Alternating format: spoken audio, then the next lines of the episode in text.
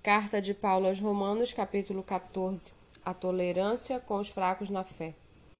Acolham quem é fraco na fé, não porém para discutir opiniões. Um crê que pode comer de tudo, mas quem é fraco na fé come legumes. Quem come de tudo não deve desprezar o que não come, e o que não come não deve julgar o que come de tudo, porque Deus o acolheu. Quem é você para julgar o servo alheio?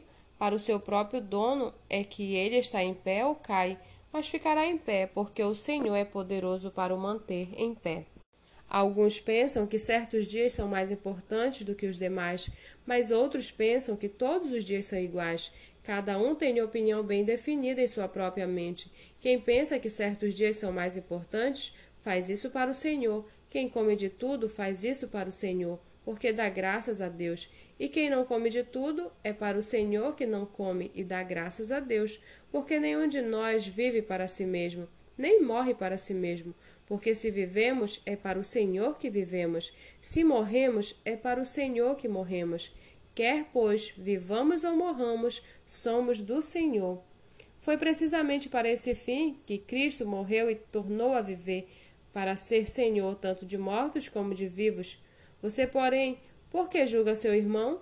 E você, por que despreza o seu irmão? Pois todos temos de comparecer diante do tribunal de Deus, como está escrito. Por minha vida, diz o Senhor, diante de mim se dobrará todo joelho e toda língua dará louvores a Deus. Assim, pois, cada um de nós prestará contas de si mesmo diante de Deus.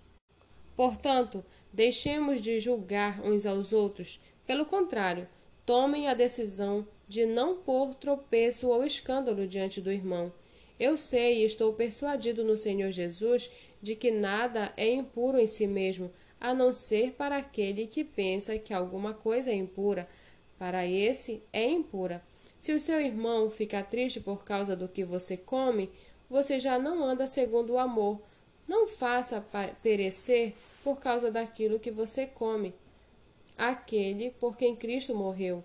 Não seja, pois, difamado aquilo que vocês consideram bom, porque o reino de Deus não é comida nem bebida, mas justiça, paz e alegria no Espírito Santo.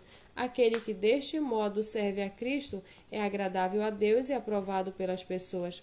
Assim, pois, sigamos as coisas que contribuem para a paz e também as que são para a edificação mútua.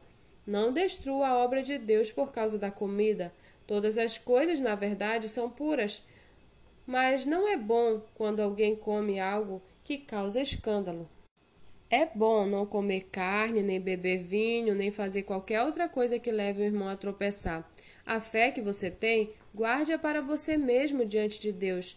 Bem-aventurado é aquele que não se condena naquilo que aprova, mas aquele que tem dúvidas é condenado se comer, pois o que ele faz não provém de fé, e tudo que não provém de fé é pecado.